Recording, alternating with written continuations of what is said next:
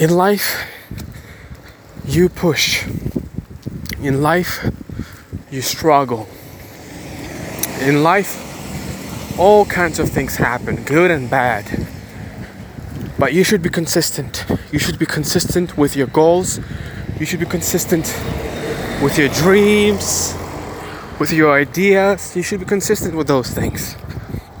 Don't let anything or anybody distract you from from the real goal, from the real desire, from the real mission and purpose that you have in your life.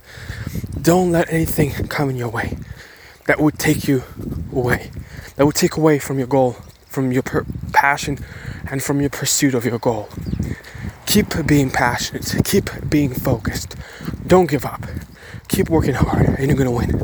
But you have to fight and do it all day, every day, 24 7. Let's go.